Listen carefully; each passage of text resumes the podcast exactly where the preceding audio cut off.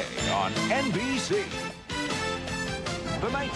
What is up, everybody? This is Jim Mylock, and you're listening to Pod of Fame, the podcast where we break down the careers of former athletes and decide whether or not you should get a call to the hall. On today's podcast, we're doing a first of, I'm hoping, many of a new, it's not a segment, but it might be, let's call it a series of podcasts where I talk to the author of a upcoming sports book. Uh, I, I love reading. It's it's one of my favorite things to do outside of, you know, work, and um, I read a lot. And I read a bunch of sports books. I love uh, historical bios. I follow me on Twitter. You've probably learned recently. I just finished this like 700 page book on Cornelius Vanderbilt uh, biography there. So I love to read. Um, and and I want to kind of bring that to the podcast. And I've had I've had authors on before that have promoted their books. You know, Jeff Pearlman's been on here promoting some of his books. I've had other authors as well.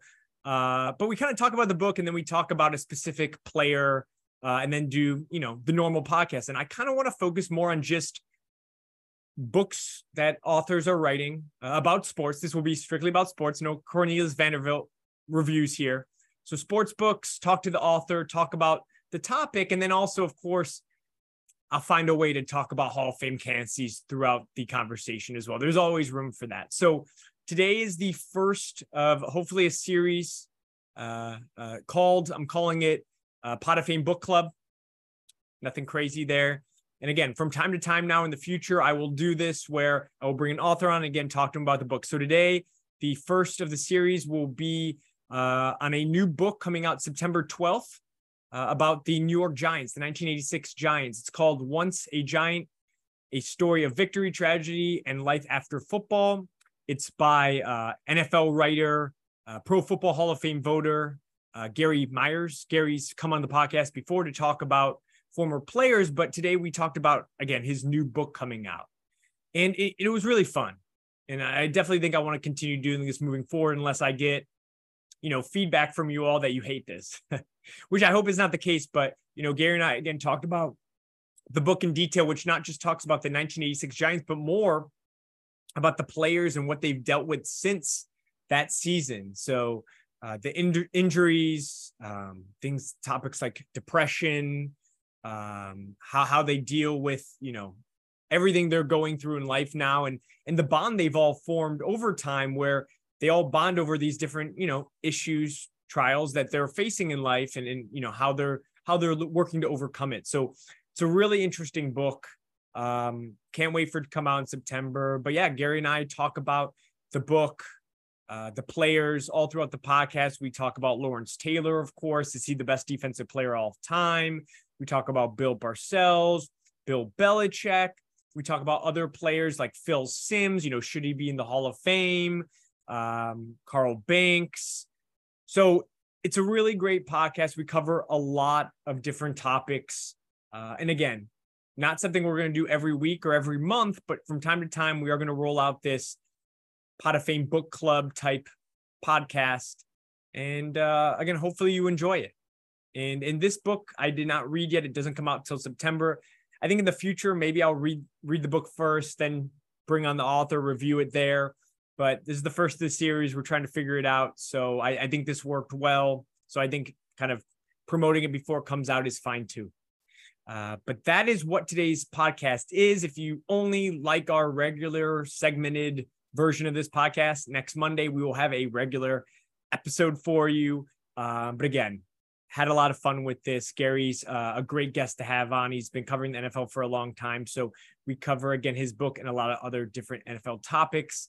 And with the NFL season right around the corner, there's no better time than the present to talk NFL. So that's today's podcast. Without further ado, let's bring on Gary.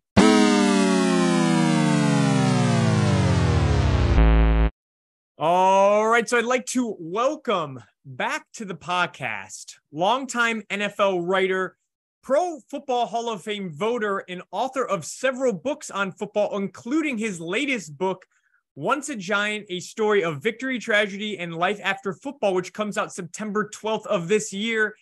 Gary Myers. Gary, welcome back. How have you been? I'm great, Jim. How you doing? Thanks for having me on. I'm doing great. It's it's great to have you back on. So Gary, uh, we were talking a little bit before we record here. The last time you were on this podcast was way back in 2020. It was peak COVID. Uh, we talked about the Hall of Fame candidacy of Drew Pearson, and Drew got into the Hall of Fame the following year. Um, is is that because you came on the podcast and talked about him? Probably.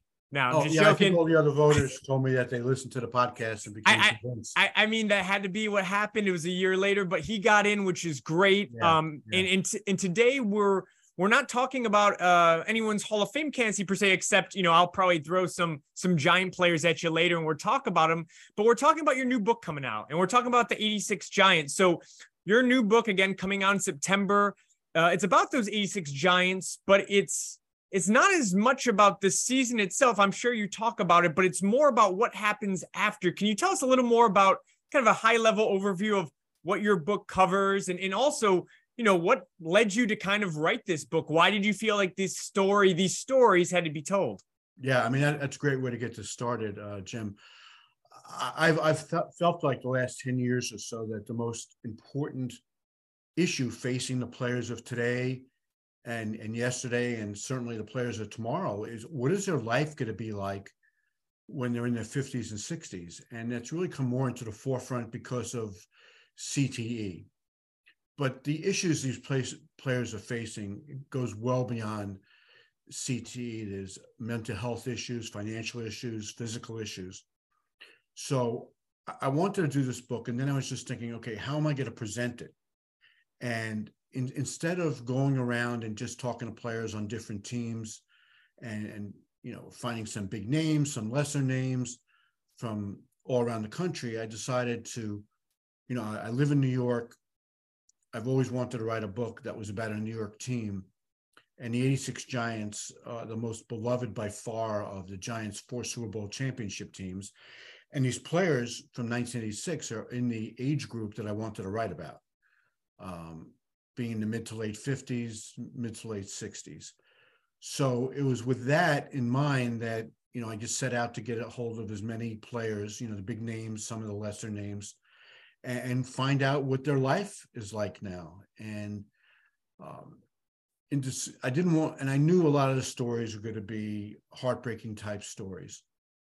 And I didn't want to make the book completely a downer where I'm just discussing players having hip replacements and uh, having financial problems or drug problems. So the way I drew the 86 team into it was talking about how they really became a brotherhood and, and how winning that championship solidified a bond that was already pretty strong. But when you win something together, as Parcells always says, it becomes a blood kinship and it, it, it never ends. And a lot of these guys still live in the metropolitan New York area. So, what I found fascinating is really how they've stayed in touch. And if a player is in need in any way, they all rally around them, which I find to be very unusual. Um, and it was because in those pre free agency days, teams stayed intact so they were building to that moment in 84 and 85 and and then one you know got to the top of the mountain in 86 which really created this lifelong bond that and that's the heartwarming part of the story is how even though there's players who are really in need you have their teammates who still consider themselves teammates that do anything they can to try to help these players that need it Yeah, and, and you know, Gary, you sent me over. I haven't got my hands in the book yet. I can't wait to read it when it comes up. But you sent me over a few tidbits um, uh, that were included in the book, and, and something that jumped out to me uh, that you kind of mentioned is uh, it was about Bill Parcells, and, and you're saying you know everyone stayed in contact. You know, they they help each other out, and there's something in what you sent over where um, Parcells told you that he has loaned over four million dollars to former players um, without you know thinking he's going to be repaid. So not really a loan, just more giving for Mills, saying you know he feels the need to help the players Right. that sacrifice for him. Um, one, can you tell me a little more about that? And two, I have not in my in my time doing this ever heard of a coach doing that generous, I guess, of um, I don't want to say donation, but just giving money to former players, helping out former players in this way. Have, have you heard of a coach no. elsewhere doing something like this? That really jumped out to me. Yeah, I, I've never heard of that anywhere. Now, you know, certain organizations, um, you know, have, you know, I mean, they all have alumni groups, and if a guy's in trouble, maybe the team will try to give him a job. Or I've never really heard of a team loaning money, but this is even beyond that. This is just a coach uh, who was hard driving and had a love hate relationship with many of these guys. But in the years that have gone on since, they all realized what he was trying to do was push them to their limits so they can win a championship together. And, and Bill, who is now, I think he's coming up on his 82nd birthday uh, next month in August, um, he understood how these players sacrificed for him and with their success together meant to his career uh, in being able to parlay that into other coaching opportunities when he and you know we all know bill kind of was a job hopper but every time he left a place he left it in better shape than when he showed up and the next job always paid him more money. And and now he's reached a point in his life where he has all the money he needs. He's set aside money for what he says, you know, for whatever time he has left.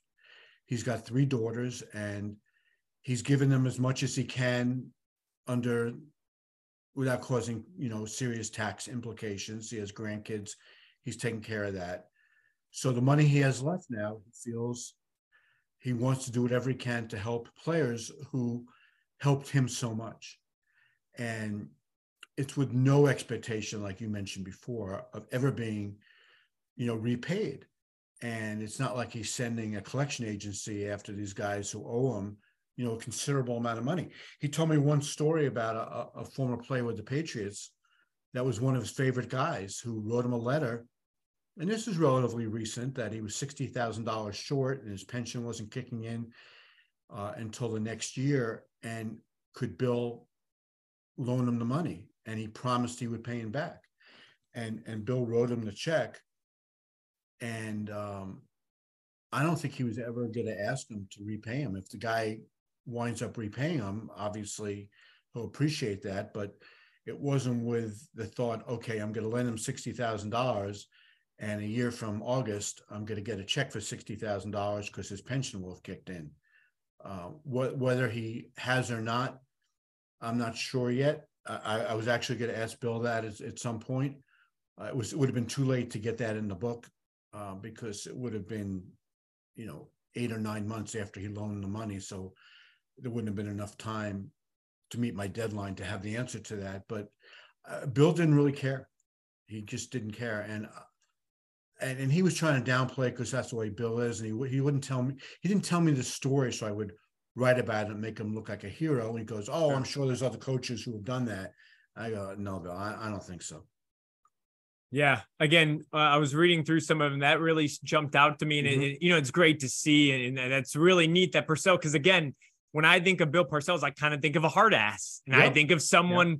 I, I, don't think of someone that's being that generous. Um, and, and again, maybe that those two things aren't always the same, but that really does shine a light on him that I otherwise wouldn't know. And, and Gary, along with the interviews, right? Like for this, you you interview Parcells, of course, Bill Belichick, who I feel like rarely sits down for interviews, and of course some of the Hall of Famers on that team: Lawrence Taylor, Harry Carson, um, quarterback Phil Simms.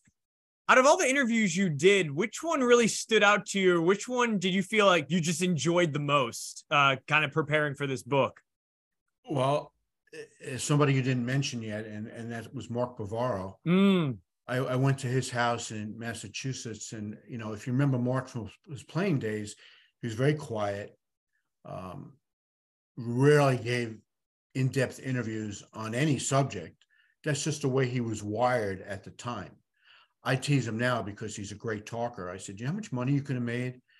You know, he's a nice-looking guy. He was a cult figure among Giant fans uh, a key guy on two Super Bowl teams. I said, if you just open yourself up, you could have been in, in many commercials and, and, made a bunch of money during that time. He goes, it just wasn't him at that period of time. But the reason I enjoyed his interview so much is not only did he have a very compelling story, and I use that word a lot, compelling about a lot of the stuff in this book, but he had a terrible battle with long-term COVID.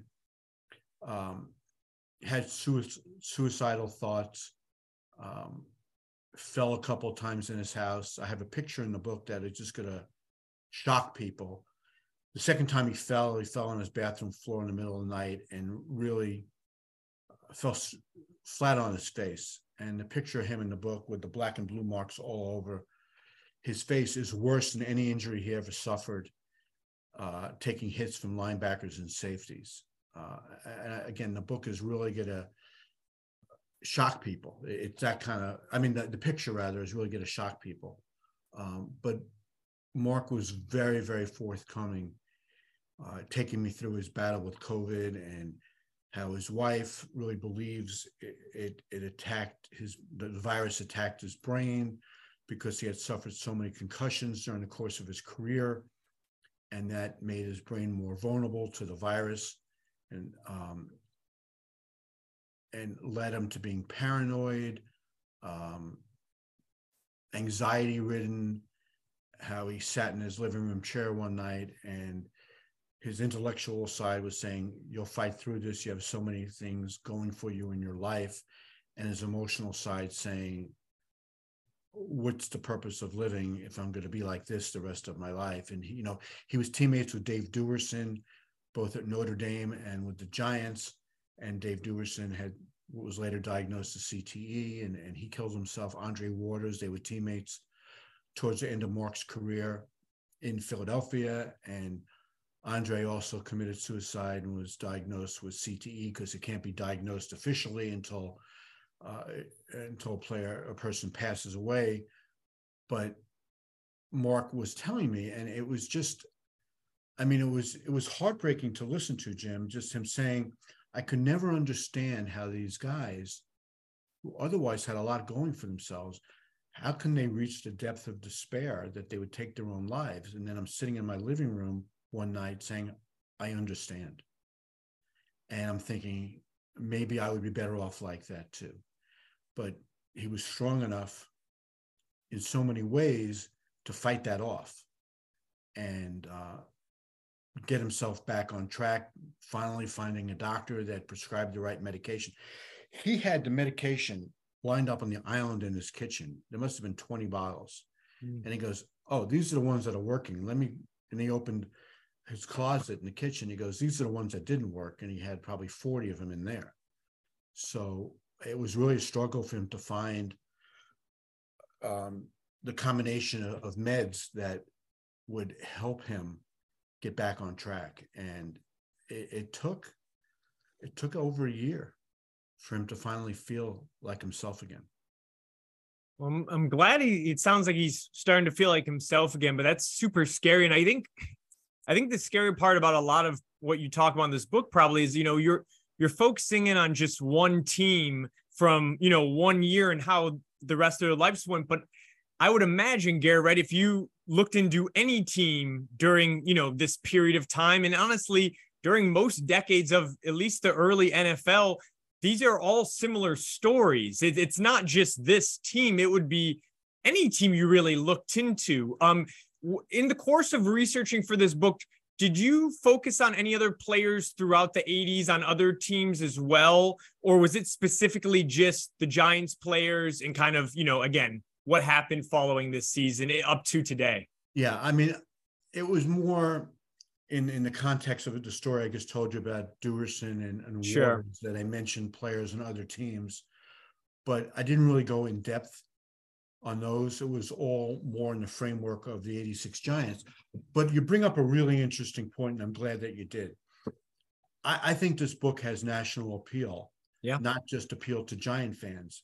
And the reason I feel that way is kind of what you alluded to. It's not just the 86 Giants that in 2023 are suffering from their careers in football. It's all players or a, a representative number of players that probably equals the 86 Giants from say the 86 Cowboys or the 86 Seahawks or the 86 Lions. It's not unique to the 86 Giants. I just chose to write about them because it allowed me to focus better. Um, and because these players are having interactions, I just thought it, it kind of all tied together.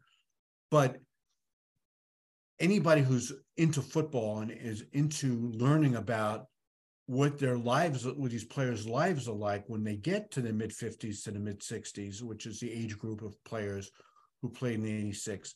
They'll be interested in this book, even though it's not about their hometown team, because the stories are very, very similar for every team. Yeah, no, I, I do think it's national book because yeah, it's you look at it through this lens, but any fan, any fan of a team that keeps track of their former players and is in the know, they they know that they have former players that are going to suffer from the same thing here. So they could definitely see it in their own, you know, in their own team as you're telling through this lens of just this Giants team. But I, Gary, I do want to talk about some of the players on this Giants team because sure. again, one of the best, I think a lot of people say one of the better teams probably of all time. Uh, they go 14 and 2 that year. They not only have Bill Parcells, a Hall of Fame coach, but they got Bill Belichick as the defensive coordinator on this team.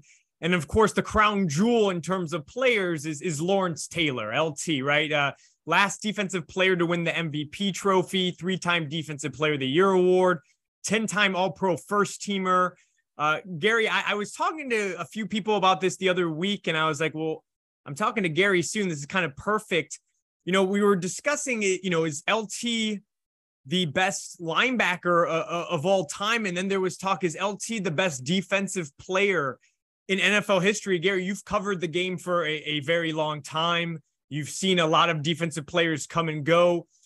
If it's coming discussing, you know, Lawrence Taylor, best linebacker of all time, or even Lawrence Taylor, best defensive player of all time, I guess what's your stance there? Do you think he's the clear, he has the clear crown? Do you think there's other people? Of course, there's other people in competition, but I guess just wanted your opinion here. LT, where does he rank all time for you? Well, I, I would say to anybody if it, if Lawrence Taylor is not the best defensive player in NFL history, tell me who is. I mean, who are you talking about? Reggie White, Reggie White, great player, maybe second or third best. Um, Ronnie Lott, for the position he played, was an impact player, cornerback and safety, a tremendous player. But was he better than Lawrence Taylor? No. Um, Dick Butkus, you know, players from that era. No, Lawrence Taylor was a physical freak that impacted the game on every play. And I, I just don't even think it's a conversation. Not a conversation. No, you can you can make a case that he's the best player in NFL history, regardless of position. Mm. You know, obviously you get arguments about Brady and Jim Brown and Jerry Rice. Um, I, you know, if I really wanted to get into a debate, uh, I can make a case that Lawrence is the best player in NFL history, but I would probably go with Brady because just the seven championships. And then I would have no problem putting Lawrence second ahead of Jim Brown and, and Jerry Rice, because those would be my top four. Um, yeah, I mean, he was just, he changed the game. He changed the, game, the way the game was played, uh, where outside linebackers became the most dangerous pass rushers on any team. Um, Bill Walsh uh, tried to block Lawrence with a with a tackle at first, then he tried to tackle on a running back, and that wasn't working. So then he would slide the guard out and have a tackle and a guard.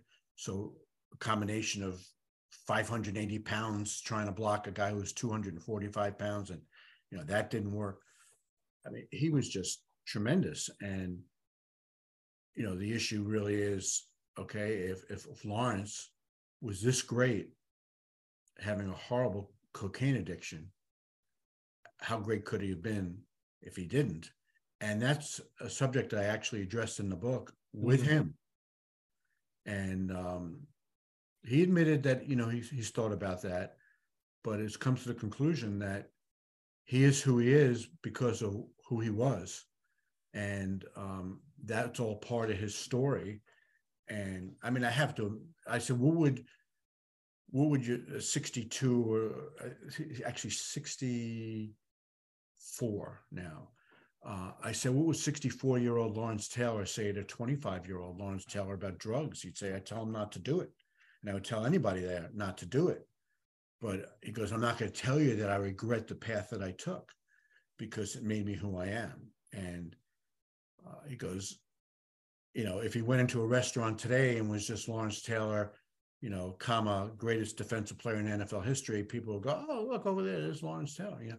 But because he's Lawrence Taylor, greatest defensive player, and boy, what a screw up he was, and how he got suspended for drug use and and this and that. He says, you know, people jump out of their seats when they see him, and that's a part of his life that he's willing to accept and and doesn't regret. But I mean, that's a long-winded way of saying, yeah, I think he's the best defensive player in NFL history.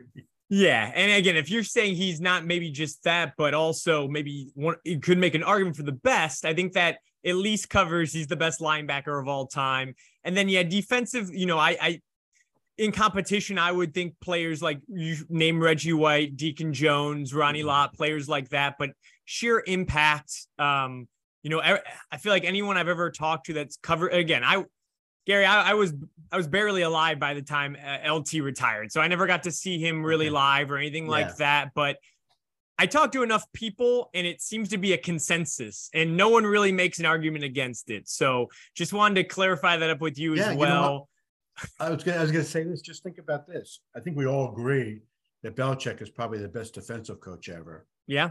As well as now we think of him as the best head coach ever, but certainly the best defensive coach ever. So you had the best defensive coach you have the best defensive player, both in their prime years. Belichick, as a defensive coordinator by 1986, was, you know, reaching genius category. Lawrence had an incredible season in 86. After his in the off season that year was his first time in a rehab center. Yep. So he basically walked out of the rehab center, won MVP and the Super Bowl within months of each other. Parcells, who in my mind is easily a top five all time head coach. Um, and until Belichick got on this great second run, where he's won three more Super Bowls after winning the first three relatively early in the 2000s and the next three in the 2010s. But I'd say after the first three, you can have an argument is it Belichick or Parcells the better head coach? Now I don't think it's an argument anymore just because Belichick has stood the test of time um, and he'll get it turned around in New England. There's no doubt in my mind. I don't know if it'll be this year, but um, I'm not even going to say he's going to win another Super Bowl, but he'll have that team really competitive again. Um, but when you think of just the the brain power that was on that team, and then the, the physical abilities of guys like Lawrence and Carl Banks and Harry Carson and Leonard Marshall, who got completely overlooked but was a great pass rusher.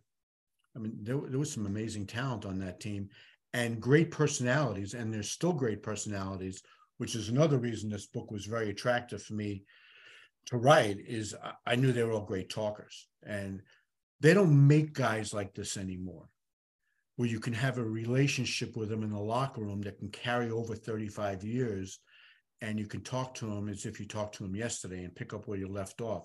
Nowadays, you get 45 minutes in the locker room a few days a week. The players are never there during the open locker room period, so it's impossible to get to know them. The PR department cuts off interviews in the middle, even though the player is willing to stand there and talk some more.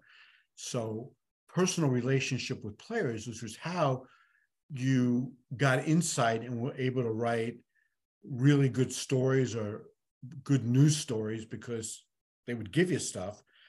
Now it's just the whole locker room setup is not conducive to writers getting to know players, um, which became made it less and less enjoyable for me.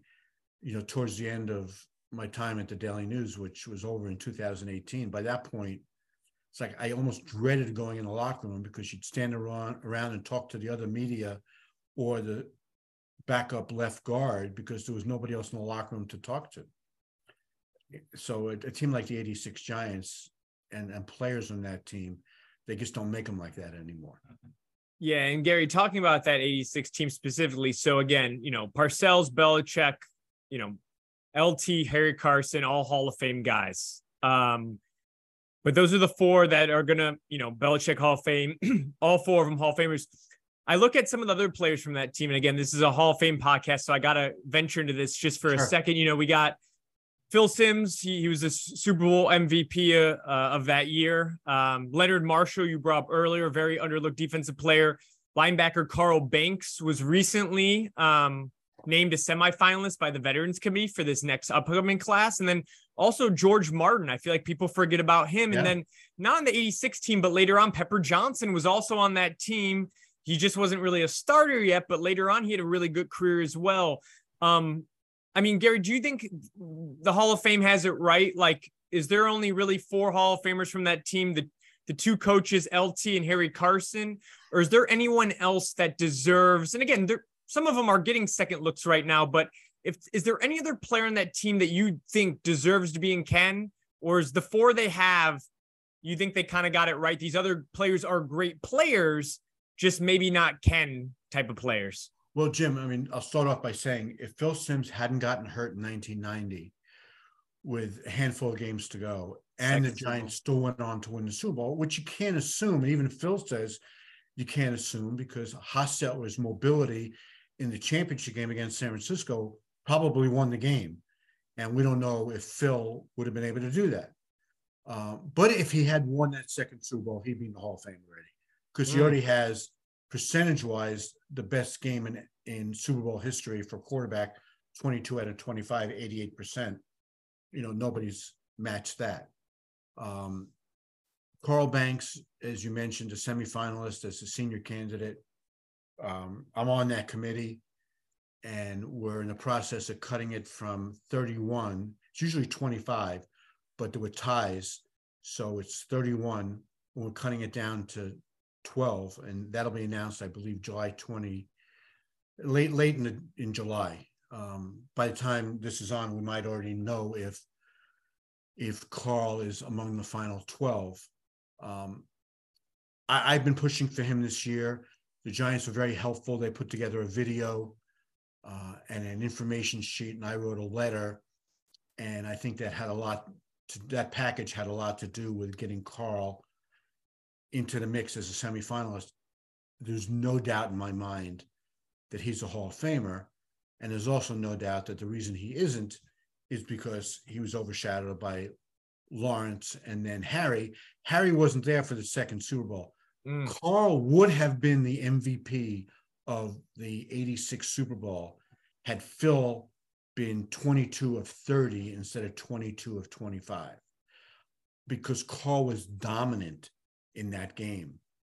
He, even with Phil doing what he did, Carl, I think, was the best player on the field. A lot of Phil, I mean, 22 out of 25 was tremendous, and and Phil did hit his share of downfield passes, but a lot of the stuff was, you know, uh, curl routes or slants that Phil could probably hit in his sleep, and so many of the receivers were so wide open. Carl, I, I thought, was really instrumental in, in holding, you know, which was a high powered Denver offense to, to only 20 points. And one of those touchdowns, I think, was in garbage time. So I, I think Carl does deserve to get in. And, and if it's not this year, I'm hopeful it, it's next year. So those, those are the two guys, Phil and Carl, that I would say were kind of on the doorstep and uh, or extenuating circumstances. Phil getting hurt, Carl playing with the greatest defensive player in NFL history. But I think there is room for three linebackers from the Giants from that 86 team in the Hall of Fame. And and we'll find out, you know, hopefully in the next couple of years, if not this year, that that, that Carl is in there as well. And and Belichick will be in five years after he retires. We of course, I, am I was saying he's a Hall of Famer already because he kind of. I mean, he is. Like yeah, I mean, we know he is. It's just given. just got to retire. That's all. Yeah, and he would, you know, if the old rules were in place, he would get in as soon as he retires. But mm-hmm. uh, when Joe Gibbs came back after getting in the Hall of Fame, he came back 10 years later, and Parcells didn't get in in the early 2000s because they were afraid they were going to put him in after he left the Jets, and then he come back and coach. And they were right because he came yep. back and coached the Cowboys. And that's embarrassing for the Hall of Fame to have somebody in there who's still active. I mean, it happens with owners but it's different for a coach and a player. Sure. So they adopted the rule you had to be out five years.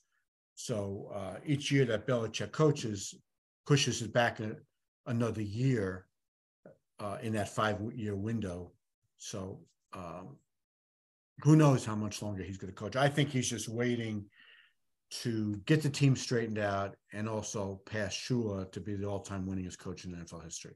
Yeah, and he's getting close there. No, so Gary, the the last question I want to ask you here, Sure. um, and this might be tough, but you know, you look at 80s football, uh, it's it's dominated, right? It's, it's the 49ers, Bill Walsh um, had some great teams there. The, the Raiders won a few Super Bowls.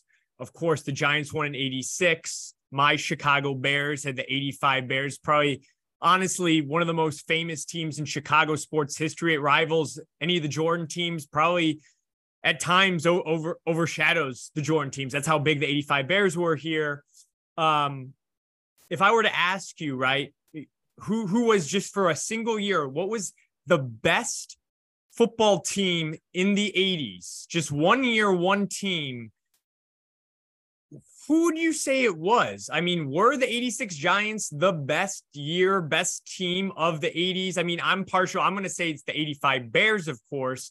What would you say, though? Because there was a lot of great teams in those 80s.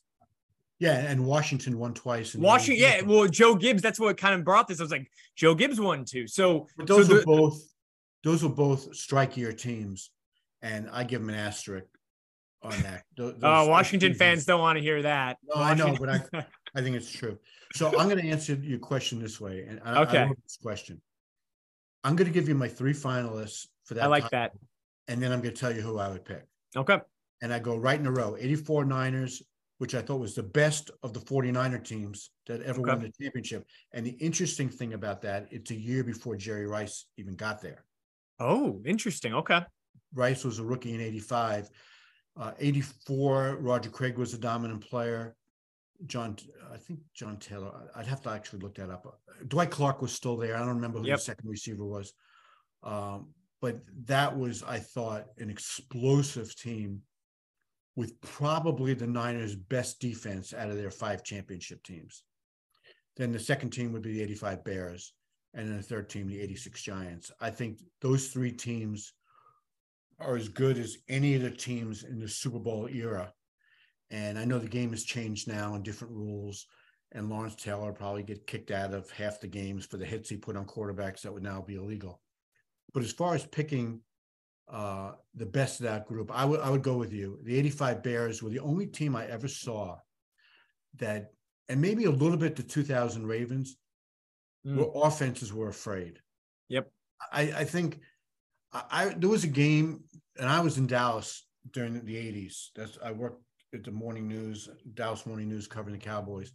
There was a game in '86 that the Bears beat the uh, the Bears beat the Cowboys 44 nothing, and um, Danny White started the game. They knocked him out. Gary Ho- Hogeboom came in. They knocked him out, and Danny White had to come back in. I thought the Cowboys offense just didn't want to be on the field that game because between Richard Dent and Dan Hampton and and the Fridge and and Wilber Marshall and um, Mike Singletary and Otis Wilson and Duerson and all those guys, the, the Cowboys had no desire. They were making business decisions all over the field, not subjecting themselves to getting hit and just going down, from what I remember. Um, I thought that the the 2000 Ravens had some of that in them, but I still take the 85 Bears over them as a complete team because the 2000 Ravens had Trent Dilfer as the quarterback. And although McMahon wasn't a great player and he was hurt a bunch that year, and um, boy, I'm drawing a blank on the backup quarterback for the Bears that year that did really well. Um, I it was oh my gosh, it's not Tomczak. That was a couple years later. It's um, he was even in oh Fuller, Steve Fuller. That's right. Right. Yep. Um, I, I thought that the you know the the, the Bears with um, with the offense that they had was still capable, much more capable than say the Ravens offense. So it's a complete team.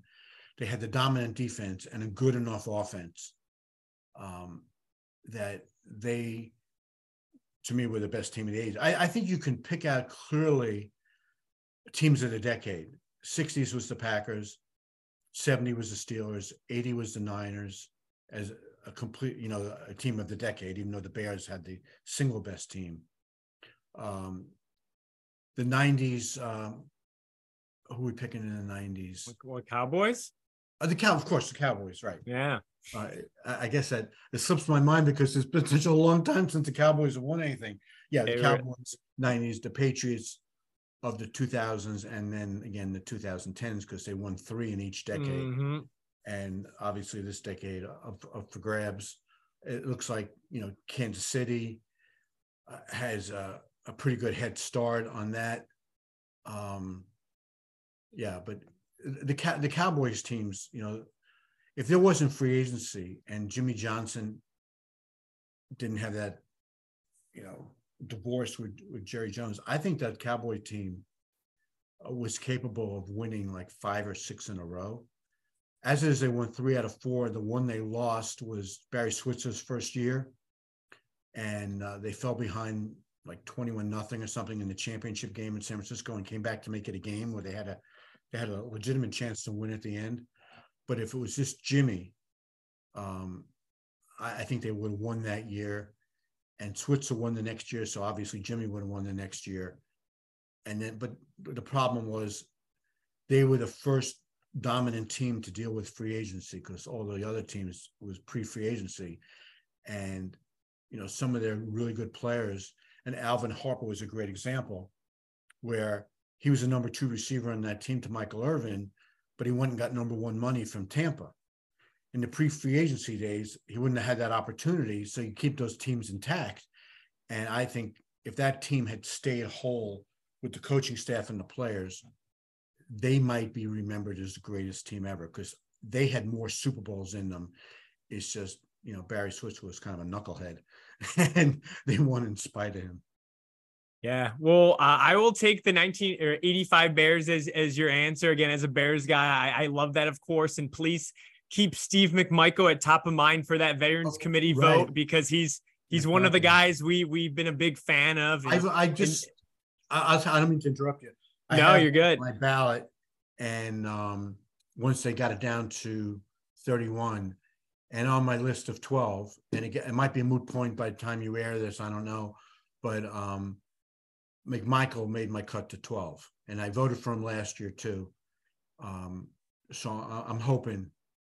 To me, you know, I, I was really advocating for Joe Klecko Mm, um, to get in in the class of 23 and and he did and I was really happy about that and I'm hoping Everson Walls gets in but McMichael and and like Carl Banks those guys are really high on my list uh, to get in um, as seniors yeah. Well, he's also someone, of course, battling a sickness right now, and right would love to see him get in. But Gary, um, appreciate you coming on to talk about the book again. Excited to to get into it once it comes out. Um, anything else you want to plug here at the end before we get you out of here? No I just want to tell um, everybody who's uh, ta listening to this podcast that uh, if you're interested in it's once a giant and it comes out September 12th but it's available now to pre-order on Amazon or Barnes and Noble or Hachette, which is my publisher. It's on their website as well. So, as authors, we always appreciate the pre-orders uh, to get us off to a, a fast start in, in selling. And uh, I, I guarantee you, anybody who's just into football or just into you know the human interest aspect of football is really going to enjoy this book because I, I think I really do humanize these guys that fans tend to look at and idolize. Oh, look at you know the notoriety they have and, and the money they make, without taking into consideration that you know they're fa- facing a lot of real life problems that uh, the average person doesn't have to deal with because they spent their form, you know, their their prime earning years in a not. It's not even a a contact sport, Jim. It's a collision sport. Yeah. These are high speed auto collisions almost on every play. And I, I came away, I always had great admiration for these guys being able to uh, walk after games. But I even have greater admiration for them now, knowing um, how much they've struggled to do everyday things in life because of all those collisions uh, that they face every Sunday. I mean, it's it's really it's really brutal, and I mean, obviously, there's a ton of positives to playing football: the camaraderie, the brotherhood, the money, uh, the what it could lead to in a post-career uh, uh, opportunities. But physically, there's no way they can get that stuff back, and a lot of them are really struggling. Yeah, no, um, I know. Again, I look forward to reading it. Everyone listening today, if you have any interest at all, and again, if you're listening, I figure you got at least a bit. Go order, pre-order uh, Gary's book. Again, it'll get you ready for football season, get you excited for football season because Gary is. It's we're recording this on July 14th, but it's it's upon us. Football season is here, um, and it's going to be the fall before we know it. Which again is one of the most exciting times of the year for me personally. So Gary, again, thank you for coming on, talking about the book, and um, we're we'll be looking forward to reading it. Well, Jim, it's always a pleasure to come on with you, and I, I really appreciate the opportunity to inform the people or your listeners about this book. So, thank you very much. Of course. Have a great weekend. Yeah, you too.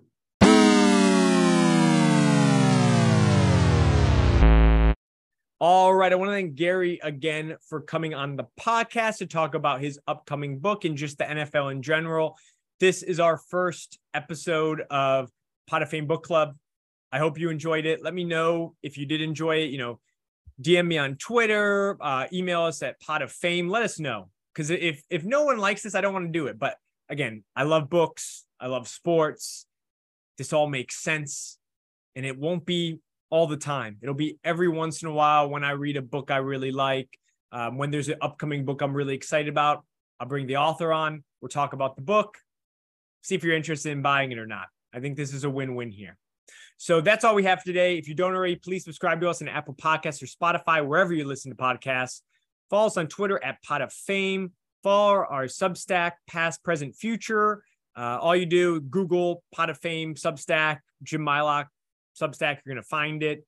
Uh, if you've done all of that, you have done your homework. I hope you have a great week, and we'll talk to you next Monday. Take care.